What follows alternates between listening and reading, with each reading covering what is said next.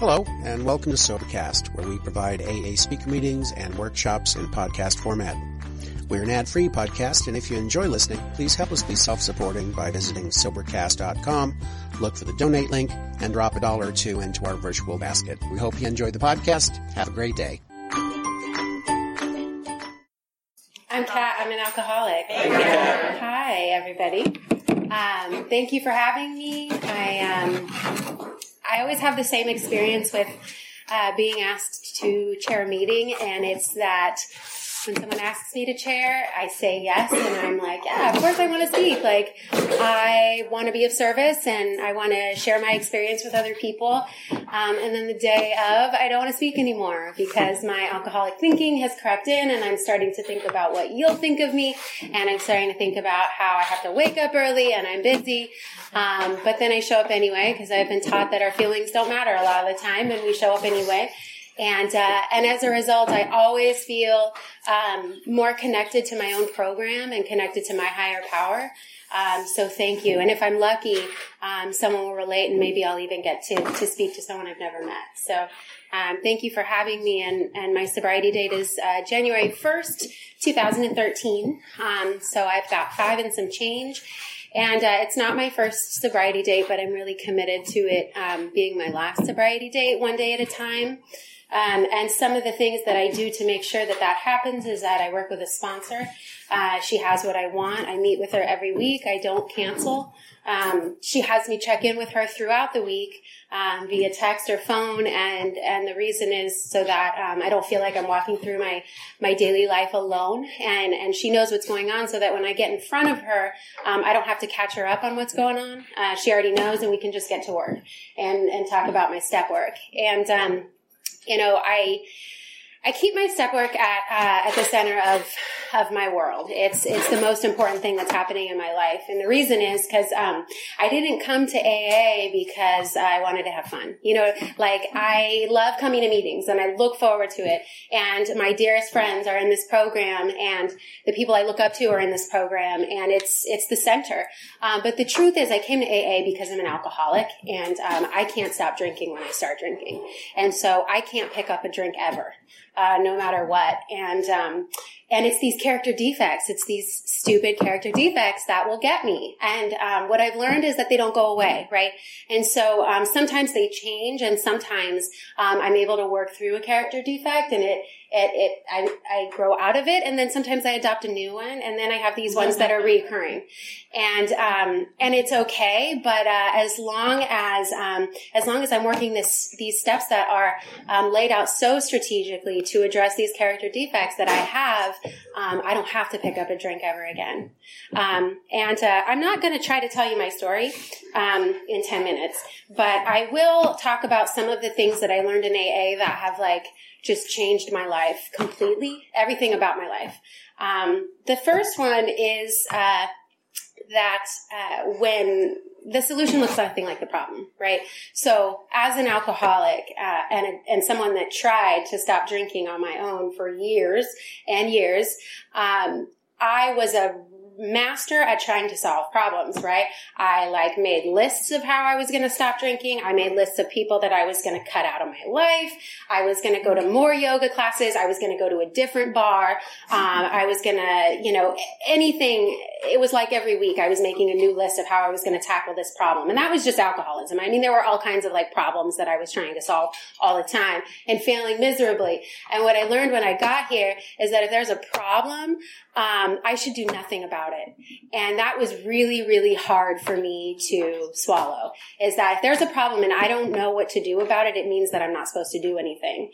And I'm actually supposed to pray about it and then I'm supposed to turn to somebody else and I'm supposed to ask them how they're doing. And that was painful because I felt like if I take my hands off this problem, what's going to happen? Like, it's going to get bigger if I'm not putting my effort toward trying to fix it, like what's going to happen? It's going to get out of control. Um, and I'll never forget, like my very first sponsor, the first time around, I was like 23 years old, and um, and my sponsor, I had like gone through my first like AA breakup, and uh, I was distraught, and the world was ending, and I was so upset, and I didn't want to see him in meetings, and I called her, and I'm crying, and um, I go through this long spiel of like, I don't know what to do, you know, Jill, what what should I do? And she's like, I don't know, do the dishes. and I wanted to punch her because to me, I felt like I've just shared all this personal information with you about this problem I'm having and I need help. And you told me to do the dishes. And it took a couple years, but now I know why she told me to do the dishes because there's nothing to do when there's a problem, right? And so, um, and so in the beginning, that was how I prevented picking up a drink, right? It was like, oh my God, all of this stuff is going on. I don't know what to do. In order to not drink, I got to go find a newcomer and ask them how they're doing. And maybe then I won't pick up a drink, right? And now I use that same tool. It's the same tool that I pick up. Um, but it's just when my character defects are taking control and I, and I, um, I don't want to cause wreckage and I don't want to make things worse. And so then I pick up that tool, um, that the solution looks nothing like the problem. Um, one of the other, uh, things that I've learned in AA is that um, giving back is so important and that contributing to my community is huge. Um, I was a barfly. So I hung out in bars, dive bars all the time. I loved it. Um, and what I would do is I would show up to these bars and I would have expectations. And I would want to drink for free and I would want to be taken care of and I would want to ride home and I would want attention. And I would have this whole agenda of what was going to happen that night and it never happened. Um, and I would go home feeling irritable and discontent and unfulfilled and I had no idea why. And, um, and and I got here and I heard that people were talking about service and like they do these things in meetings and for sponsees that that helps them stay sober. And I kind of felt like it was just fluff and they, and it was like things that people were saying they were doing but they weren't really doing. Um, and then uh, I started doing them right? And I started sponsoring people. Um, and I learned that what I had been seeking in bars for like a decade was not what I thought I was seeking. I was seeking some sort of purpose, right? I was seeking to feel a part of something and, and to belong to something that I contributed to. Um, and now I have that in Alcoholics Anonymous. And so while, you know, on a Saturday night, I would have been in a bar, I'm here, um, but this is a community that I give back to. Um, and that makes me feel like throughout, you know, despite having this disease of alcoholism, it's actually tied to like my purpose um, of being on this planet. And when I had when I accepted that, it changed the it changed the trajectory of my program and the trajectory of my life, which um, I always like to share in meetings too. Um, what was the third thing? Oh, the third thing um, was to never uh, underestimate the power and magnitude uh, and creativity of my alcoholic thinking. Um, I still have it. It's still there. It's still going. Um, it was going today, and uh, and what happened with my alcoholic thinking for me was a relapse. So after having some sober time, I had three years and, and some change at the time. And uh, at about two years, I decided that. Um, that I didn't, it was like a kind of a subconscious decision that I didn't really want to work the steps anymore. I didn't really want to be in AA. I didn't want to cut ties but I had moved away from like the fellowship that I got sober in. I had um, a different job. I was in a new relationship with somebody that drank, and um, and I just felt like, well, you know, if it ever comes that I do want to drink, or I do get squirrely, or whatever, like I know where the meetings are, and I know what the tools are, and I've got numbers in my phone, and I'll just pick up the tools, and you know, I don't have to go down that road again. Um, the problem with that is that once I'm already uh, considering drinking or I have already taken a drink, I do not care where the meetings are. I do not care what the tools are, and I don't care. I actually don't care about any of you either, um, which is sad, um, but it's the truth. And uh, and and all of a sudden, I'm in alcohol's grips again. Like she's back, and and it there's nothing that I can really to, do. I'm totally powerless, um, and so my alcoholic thinking is is still very rampant. And that that relapse was two years. Like it wasn't a couple weeks. And um, and I lost a lot, and I spent a lot of money, um, and I lost a job, and uh, that boyfriend that I was with, that I was actually supposed to marry, um, I cheated on him less than two weeks later, and so uh, I lost everything, and it happened really quickly, um, and so I never underestimate what my alcoholic thinking does, and actually.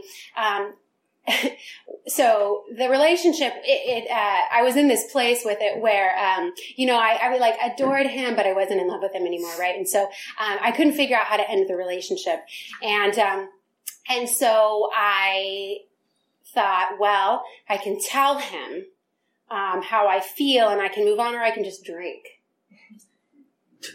That was my like that was my solution to that problem was to drink.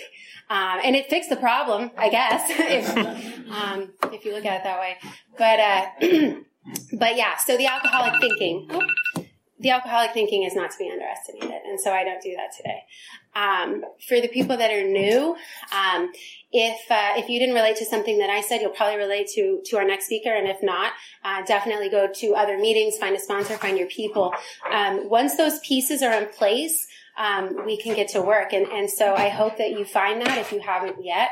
Um, and uh, the last thing I wanted to share was something that I was reading today uh, in the 12 and 12, and I related to it a lot. And I think it was it's in step 11 about um, prayer and meditation and self-examination. And uh, you know, of course, this time around, you know, if I had to pick one thing that's different, it's my relationship with my higher power. And um, prayer and meditation and self examination independently are powerful, right? But if we um, interlace them or intermesh them or something, um, that it is in, uh, it's a design for living that can't be shaken. Mm-hmm. And I, um, I just relate to that so much. And, and I feel like, you know, if I'm in alignment, right? If I'm in alignment with my higher power and I'm, um, I'm meditating, I'm in touch with myself, right? And, and, I'm willing to look at myself and my character defects and share them with someone else on a regular basis. Um, you can't fuck with me, right? And, and, I don't say that with ego, but that's true for all of us. It's like you can't, we can't be shaken. People and places and things don't have to run our lives anymore, and um, and it's just such a beautiful thing. And and I'm grateful to be here. And thank you.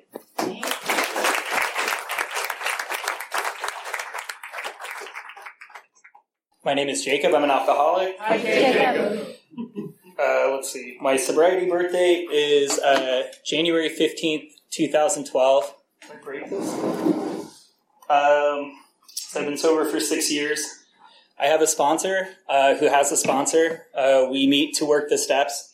Occasionally, we also talk about my problems. Um, uh, I have a therapist um, who isn't a sober alcoholic, but I take a lot of my uh, problems to him now. Um, let's see.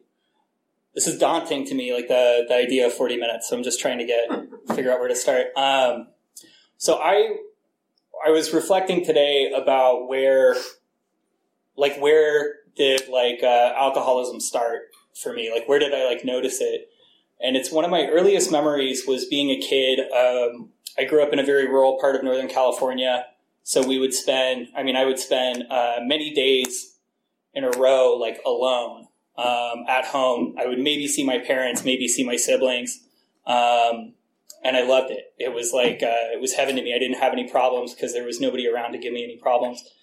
But I remember this one day, um, my dad came home from the grocery store and he brought like a box of old fashioned powdered donuts. And I, he was like, "You can have one." And so I had one, and he he like left to go to work or whatever. I ate a donut, and then by the end of the day, when my dad came back home, I had eaten all of the donuts. and I remember each time I went to get a donut, I was like, I'm not supposed to be doing this as I was like consuming this thing that made me feel different. Uh, that was like a nice secret, like bad thing. It was like a small, kind of like a mean thing I could do against the world too. Like that was a donut that like somebody who wanted a donut didn't get to have now. Um, and, uh, and then you know my dad came home and I, I got in a lot of trouble and that that was like an entitlement like that right there was like okay so like this grudge against the world is correct because i'm being punished for something that you know i didn't have this language at the time it was mostly just like fuck you dad um, uh, which became like my mantra but um, there's a lot of dads in the world Um, yeah, so so yeah, that's like I don't know. To me, like that's my earliest memory of like powerlessness. And when I think about my drinking history, um, it really fits that that that thing. You know, there were a lot of times, um, you know, when I was drinking, when I was trying to have a nice life instead of just having a drinking life. Um, like uh, I, I, you know, I'd have like a girlfriend. We would probably live together in her apartment. Um, I had like a part-time job, typically involving alcohol somehow. Um, you know, allowing me easy access to pilfering it. Um, and it would be a lot of like, it'd be like five trips to the, the corner store, uh, in an evening. And each time it would be like a little, you know, it'd be like a little more, uh, enthusiasm on my end. You know, this will be, no, this will be like the last, uh, the last, uh, 22 ounce beer, you know, for the night. Um, and then there were, like it progressed from that. It was, it was, it was really good, um, starting this meeting with more about alcoholism for me because my drinking uh, was always interrupted by these like brief moments of sobriety. I would um, create a lot of wreckage in other people's lives, and then the easiest thing I could do to not have to show up to fix it was to just stop drinking um, for like a month. I'd be like, oh yeah, I'm just not drinking for like 30 days. You know, I just got to get my shit together. Try to get another job, you know, get a haircut, um, and I'll be good. And then, uh, you know, it'd be like 30, 60, 90 days. Um, always without a program. It was always white knuckling it. Um, maybe, maybe having like one or two people trying to support me while I was doing it. Um, mostly I kept them around to function as like apology for me and like the friend group I was currently ruining.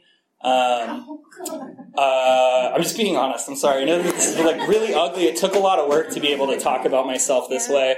Um, I used to like I didn't know that that was what I was doing. You know, it was I was completely oblivious. Um, and yeah, uh, it was always the relapses were always it was always worse. Like uh, it didn't always get worse right away. Sometimes it actually got better. I would start drinking, and people would be like, "Yeah, I forgot how like nice and funny you are when you're drinking."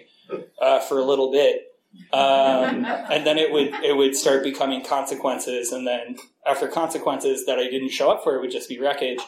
Um, I'm like a musician. I had like some other interesting things, so I got to leave town a lot. Like if uh, if I blew something up so bad that it scared me, I could just disappear. Um, you know, like if I got caught stealing from somebody or um, like whatever, I could just go to another town um, and try again. And and for me, that was always that was always the thing. Like I always had this really like pure intention it's like I'm just I'm really trying to get it together this time. You know, I've been really talking a lot about going to community college, um, but nothing ever materialized. It was always like just enough of a foundation to convince people I was stable, so that I could start to drink the way I like to drink, and then become dependent on them when the foundation gave way, and then make them suffer me when I was drinking the way I like to drink. Like I would show them sort of um, you know what I was really about. That it wasn't a party it wasn't fun. I wasn't a rock star. It was I was a fucking drunk.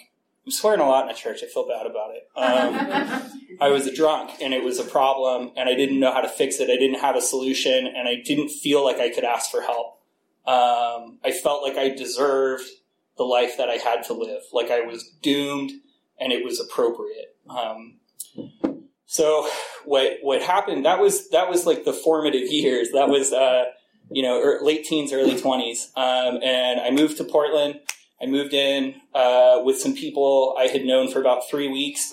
Um, these, you know, these, these, these punk kids. And they were like, we're starting a punk house. Um, you know, it's $250 a month for the biggest room in the house. And I was like, I'm fucking there. Uh, I moved in, you know, got a part-time job, you know, was barely scraping by. And I, I remember having that feeling that was like these people drink the way that I like to drink. Um, I walked out of my room after my the first night I stayed there. Uh, I had blacked out around ten o'clock in the evening. I showed up at eight. I'd blacked out by ten. They said I I was up until the sun came up, drinking with them um, in my underwear, swinging from the rafters in the garage with the chainsaw. And then I walked out. They were telling me the story, and I had finished off like this like warm flat forty ounce that I had in my bedroom, like shamefully, like it was a secret that I was drinking right after waking up. And I went out to the garage to smoke with them and and find out how bad it was. and uh, they were all drinking, and I was like, "This is fucking perfect." like I don't have to hide my like my morning drinking anymore. Um, I just get to party around the clock, and it was a lot of fun. And I'm still really good friends with one of the people from that house. Um, I mean, we're really good friends who don't talk right now, but we're really good friends. we just Instagram with each other sometimes, um, but it's cool. Uh, yeah, so so through that, you know, I decided um, I'd been living in that house for about seven months, which was about the amount of time I could I could put into the same group of people before I got to the point where I had to bail, and uh, everything had just fallen apart. Um, I was stealing money out of the cash register at my job. I was stealing uh, beer every day. I was drinking um, in the cooler. I would lock the door at the convenience store I worked at and go drink in the cooler and be like, "Oh yeah, I dropped some beers and had to throw them away." So uh, that's where they're going. And uh, uh, food, I stole a lot of beef jerky for a vegan. It was really weird. Um, I don't know. Uh, it doesn't make sense still. Um, and it was just like a nightmare. Like I could tell that like something was like around the corner. Like there was like this feeling of you know something was coming for me, which had been there most of my life. Um, and so I decided to go live a life of crime with a friend of mine. Um, and we like dropped out. It was a lot of like uh, begging, uh, homelessness. Uh, it was marginally voluntary. That the thing that made it voluntary was that I said I, I like said yes and had some time to prepare. Uh, like I got a sleeping bag and a pack, but um, yeah, it was really ugly. It was really it was really hard. I, I traveled a lot in that time. It was a lot of like uh, trespassing, hitchhiking, riding freight trains, um, just constantly terrified every day that today was going to be the day. I got really familiar with jail and getting arrested. I got to the point where I was like, I just don't, I don't talk to cops anymore. I just show them my ID and like put my hands out. Fucking, you know, whatever, dude. It's another ticket. I'm not going to pay.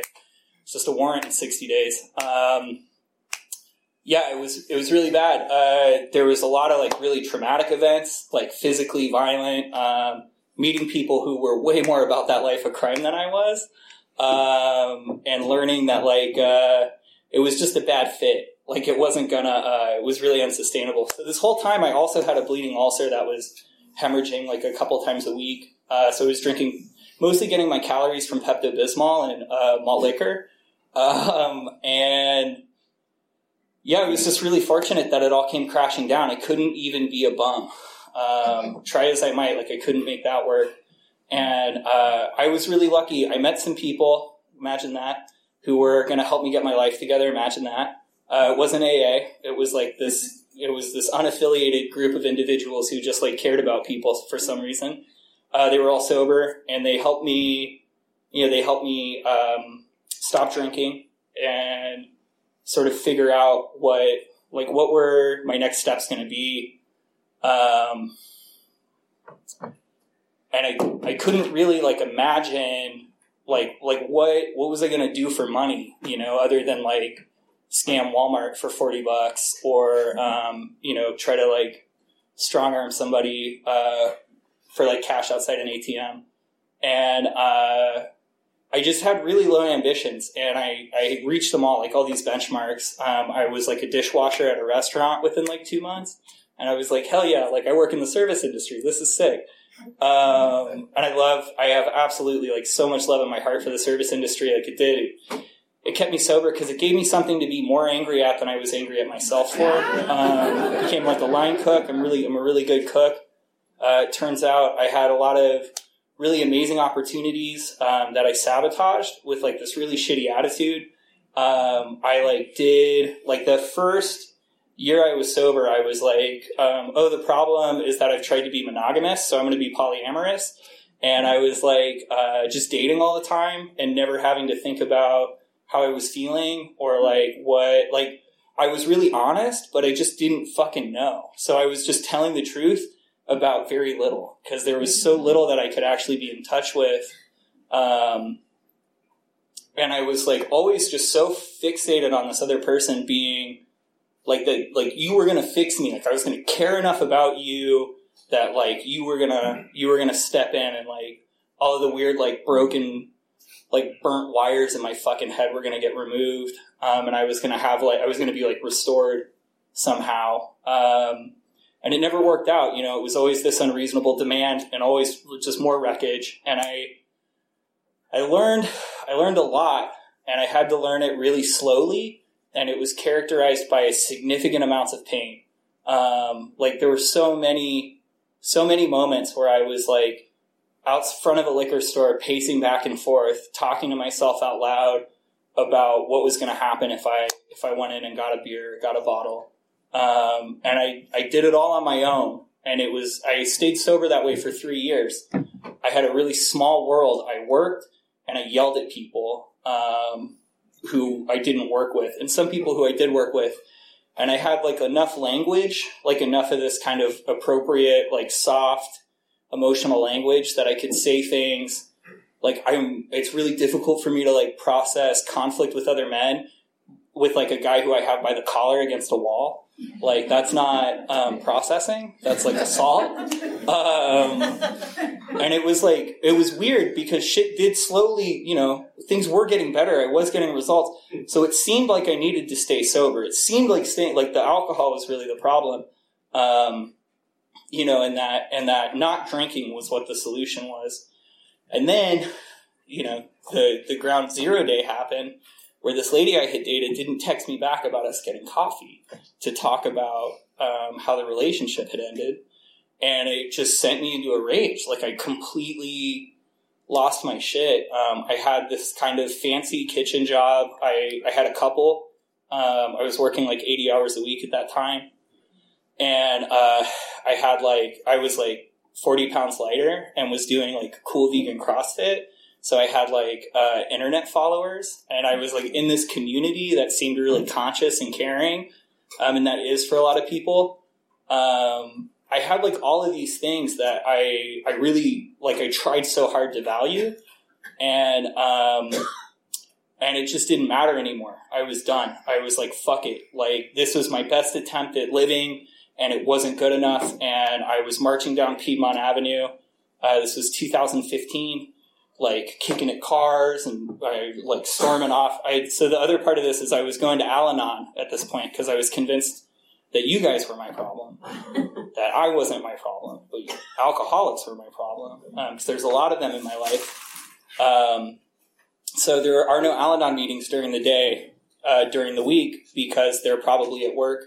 So, uh, but there was a double winners meeting at central office. So I walked from Piedmont Avenue down to central office with this huge fucking chip on my shoulder, and uh, and the door was locked, and uh, and this guy came out from like a different, which what I know now is not anything related to AA, and he said uh, he was like, oh, they're closed, they're fumigating the building, but uh, there's a three o'clock meeting at at Rockridge Fellowship on Piedmont. And I like I had this feeling like I was like this is the guy I'm going to blow up on. Like this this is the one that'll like I can start this like this death march. And um and that was just immediately like removed from me. It was like the funniest thing. I heard the suggestion.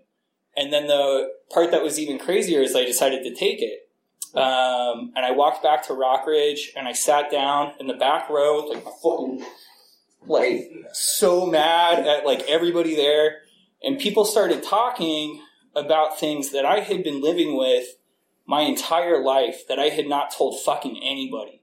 Like people were talking about fears that they had, um, like anxieties, uh, the way that we characteristically experience depression, um, the grief that we feel for the way that we live, um, the guilt. And I was like completely blown away and I raised my hand and I said, My name's Jacob. I'm an alcoholic. I've been staying sober on my own for three years and I need help. And I started crying. And uh, this guy came up to me after the meeting and he stuck his hand out. And he said, I'm Brian. You want to get coffee and talk about the steps? And I said, Get the fuck away from me, hippie. Stormed out of that meeting like so quick. I was like, No. Um, and I like, you know, I went to some people who were who were really close to me and I started talking about, I was like, I can't do this anymore. Like, it's just not working. I told them what was really happening. Like, I let, I finally let people know. Again, you know, I was as honest as I could be with about as little as I knew. and it, it, just got more support. And so I started going to Rockridge, and people suggested that man who I had said no to uh, every meeting I went to over the course of a week. And so finally, I took his number one day and gave him a call. We started working the steps together. Um, and I lied to him every time we talked about my life. I did not give that man uh, a single chance to help me. Uh, he told me I had to do a fourth step, and he told me what it was.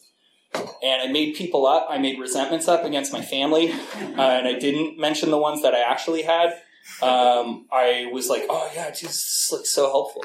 I feel fucking like feel really. I just feel so different, you know. Um, I was like co-opting the language, uh, the spirituality. I was co-opting like the identity, and I was holding these things like objects before me and they were just more defense mechanisms. Like they were more things that kept you from getting anywhere fucking near me, um, and especially with him.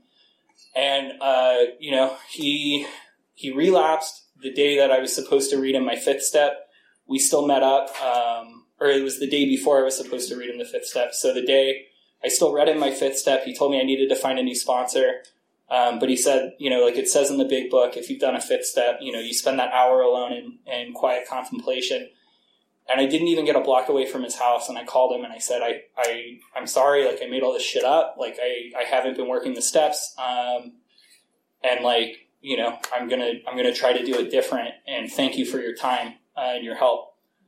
And I went to a meeting and I sat in the front row, uh, again at Rockridge Fellowship. And, um, I raised my hand. I was the first person to share at that meeting, and I said, My name's Jacob. I've been bullshitting my way through the steps, and it's not working. I'm scared of what's going to happen, and I need a sponsor.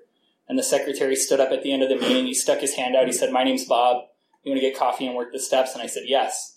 Um, cry when I talk about Bob. Um, I I had to read parts of my step work to Bob with like my fists up, like ready, like he was holding the notebook while I was ready to hit him in case it got that bad. Like it was so, it was so scary, and it continues to be something that comes up where there's a part of me that holds on to things that really matter, that I really value, um, and I I cannot share them easily with other people.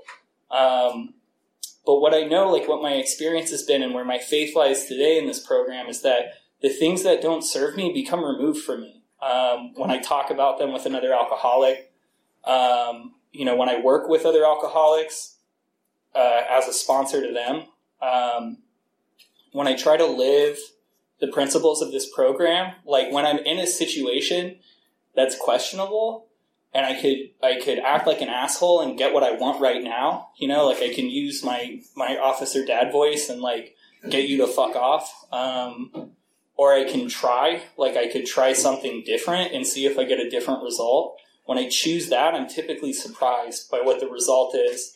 Sometimes it takes weeks for me to realize I even got something that I found that I can appreciate. Um, but another thing that I know through my experience with uh, with staying sober and working the steps. Uh, it's in the big book, um, and it says that nothing is wasted in God's economy. And, and that always seemed like such a novel idea to me because so much is wasted in man's economy. Um, I was really like taken with that. And what I know today is that like my experience, like all of the pain that I've caused other people, all of the pain that I chose to live with and carry with me, um, all of the wreckage that I created with no intention of of ever uh, showing up to repair, all of the amends I've made that haven't been accepted, um, the amends that I do not get to make to a person's face because to do so would cause them more harm, so they become living amends. Um, all of those things serve my recovery, and it might not be something that keeps me sober. Like I don't get to decide whether or not I drink. That's a decision that's out of my hands today. But what I do know is that that experience might help another alcoholic stay sober if I share it. Um, if I take it with me into my tiny little world and I sequester myself with it, that's the greatest sin I've ever committed um, because it, it, it denies the world a chance to find usefulness in it. Um, and I don't know that I deserve the life that I've gotten in this program. I still struggle with believing that. But what I do know is that the people who I've been able to help absolutely deserve the lives that they get. Um, God damn it. um, and like that's that's the thing that really keeps me coming back. Um, you know, and it's it's a lot of work that I do in therapy as well. Like like where is it that this matters to me because it's helping me, and where is it that this matters to me because it's helping other people, and how do I navigate that? Like what is it? Um, and I also like I don't get to decide when it's one or the other. Um, and I have moments where I'm just like, you know, like lately I've been experimenting a lot with holding my recovery like really loosely. Like I'm just like, let's see what happens. Um, I call it fucking around and finding out. Um, like I've stopped tenth stepping every day, uh, like formal tenth step, uh, pen and paper. I've stopped because I'm not doing that. I'm not texting it to a sponsor or my sponsees anymore. Um, I'm not currently receiving gratitude lists from any newcomers, which has like always been a part of my program. Um, I still meet with my sponsees. I still meet with my sponsor. We've recently gone from every week to maybe twice a month. Um, and it's like, you know, the wheels haven't fallen off of anything yet. Um, but the reason that I feel comfortable doing that is because this foundation that I've built in these rooms with all of the work that I've done for so many years is stable enough that I can try to see what recovery looks like in year six. Like it doesn't have to be the same recovery. Because also I wasn't getting results that were going to keep me sober doing the same work over and over again. Um, so I've recently like uh, like I have like a career that's like a real like cooking service industry stuff is absolutely a real career, and I'm not um, looking down or talking down on that. But this is something that's sustainable for me um, that I can do that isn't dependent on me like uh, hating everyone I work with into yelling at them to be more efficient. Um, and it's really I have a really difficult job uh, that requires like weird obsessive thinking around really precise measurements. Um, and uh, like a lot of things that really kind of fit into like alcoholic thinking. Um, I have to I have to constantly be obsessing about three or four things at a time. Um, and and as a result of this work, I'm I'm fortunate enough to do. I have new problems. Um, like I have money, and I have I just my brother just gave me a car because he trusts me to have something like a car. Um, thank you. And uh, and like I don't know how to keep these things. Like um, I have relationships now with people that are based on like a mutual sharing of things that are valuable to both of us instead of me taking and taking and taking and paying lip service to to supporting them. And uh, these are scary things for for me. Um, many of them are new, and many of them have been really dangerous uh, in the past when I have had things similar to them. So the the thing that I know is that like when I start to obsess over causes and conditions and how it's affecting me, I'm creating a problem um, that requires a solution. And when I'm engaged in that, all of a sudden my thinking becomes on like what's appropriate, what's right, what's wrong. How am I going to like comport myself in this? Like what what is proper? Um, you know, behavior and I become very rigid in my thinking. I become very unforgiving of other people and myself. Like any, any varying or wavering from the, like the party line is, is unacceptable. And, um, and what the steps have really taught me about, about these new problems that I'm having is that I get to step back from them and recognize them. Like the feeling is like what I want the problem to be. How I feel about this thing that's happening is I really want that to be a problem it's just a feeling. Um, I'm an alcoholic and I eat a lot of sugar. I'm going to feel different in five minutes. Um, it's just not going to last. So the solution isn't like um, to become, for me at least, it's not to become like entrenched in uh, how everything feels to me right now and to engage in this like emotional battleground because um, I lived there for a very long time. Um, and I know what it gets me, uh, which is inevitably drunk, uh, if not in jail. And instead it's to step back and think like, what is, you know, what, what can I do that tends to service, um, in these situations? There's another part that I think about a lot, and it's from the sex inventory in the fourth step in the big book. Um, and talking about a very specific situation, it says, um, you know, we, we pause and, and pray, uh, when we confront the imperious urge when to yield would mean heartache. And I just take that and apply it to like every part of my life because I'm so fucking soft inside. Like, like I don't get angry first. I it took a long time to realize that. I get really hurt first, And then to deal with hurt, I get really angry. Um, so like anger isn't a problem I have. Anger is like a reaction to a problem I have. And if I can find a way to like experience things that happen that bring up feelings, if I can feel those feelings and process them and let them go, um, you know, I'm not going to have to deal with like, how do I not um, punch my boss for talking to me that way today? Like, how do I, how do I like step into a space where like, I, like, I just feel like I'm being condescended to by my dad again at, at 31 years old. I'm like six again. Um, and like I got to this point where I can do work that a lot of which takes place outside of AA. You know, it happens in therapy um, and other other twelve step programs because I worked the steps in AA first. Like, um, like I wouldn't be here without like every other alcoholic who was drinking themselves to death, um, who found these rooms, and the ones who stayed sober long enough to pass it on to other people um, you know, like we we carry this weird sacred lineage. Like uh, like there's no like reset button between that that third man when the when the two founders went and found the third alcoholic in the hospital bed. Um, and where we're at today, it's it's like uh, it's a pretty straight line. Um, and like I'm getting lost, like I'm on my own ass right now with this shit. But like if I can just like hold it and like and just try to pass it on, like the bits and pieces that serve me to other people, um, then I have faith that like whether or not I drink, I did what I was supposed to do. Um, and then like that fear of relapse for me gets removed. Um, and I still think about drinking. This is for the newcomer. That shit comes up and it's insidious. I was in a bad mood about three weeks ago and I was like coming home and there's a corner store where I go to get a 40 ounce of sparkling water uh, almost every night because it fucking soothes me and like some gummy bears. And uh, and I was like I could go to that liquor store and get an actual like 40 ounce. And that's a solution to this feeling I have. Like before I had a drinking problem I had a drinking solution. I felt like naturally incapable of existing in this world and it felt bad. I felt bad. And I could take something and then not feel bad anymore. Um, and there was a moment where like that thinking wasn't academic. Like it wasn't this cool, insightful spiritual moment. Like it was a craving for a drink. And the difference between when that happened and in the past when I would go act on it is that I know that like that feeling doesn't require a solution. Like that feeling's not a problem. If I go make it a problem, then yeah, that's a problem. But like, like I just felt bad. And like, I could go home. I was like around the block from my house. I could go home and um, thank you.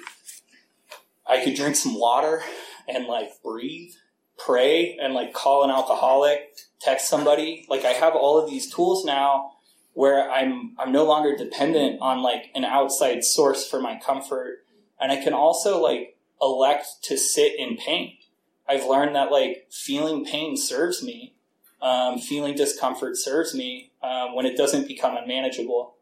Um, and I let you know I let other people help me get there. Like when I'm honest about my pain, it's no longer something I have to figure out. So um, I think you know the things that were told to me when I came in here, you know, was get a sponsor, work the steps. If you're in your first like this is your first rodeo or not, and you're new, you know, 90 meetings in 90 days. Um, like those things really helped. And things that I suggest to sponsees are like if you're new, get other newcomers' phone numbers who have less time than you, um, and and and talk to them about their lives because it's the guy with two days who shows the guy with one day how to stay sober. Um, and like when we can shift our thinking towards service, like we stop thinking so much about ourselves. Um, yeah, I don't know. I guess that's all I got. Thank you.